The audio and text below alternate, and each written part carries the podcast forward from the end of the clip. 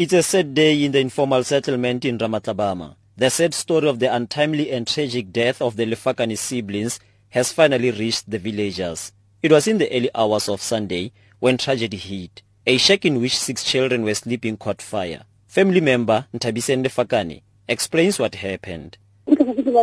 Five died. One was rescued and is in hospital.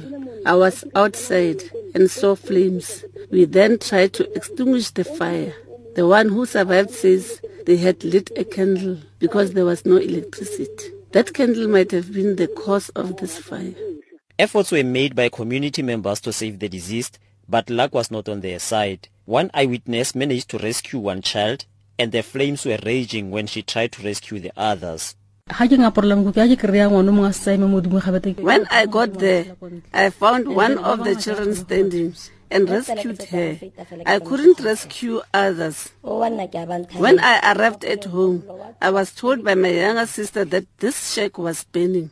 Family spokesperson Jasaya Lefakane says the family has decided not to interrogate the victim's mother for now. It is very sad for all of us. It's so sad to lose five children at the same time.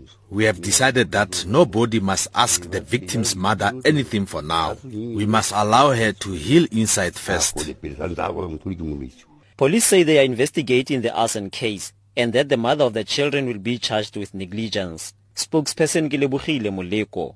It is alleged that the mother of the kids left them and went to a tavern, was fetched from the tavern to witness the ordeal and collapsed at the scene.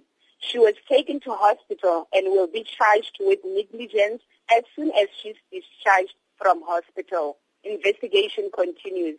Police say the children were sleeping alone when the shack caught fire. The 32-year-old mother had six children and is left with two now, one of whom survived this tragedy. I'm Itumeleng Kgajane in Mahikeng.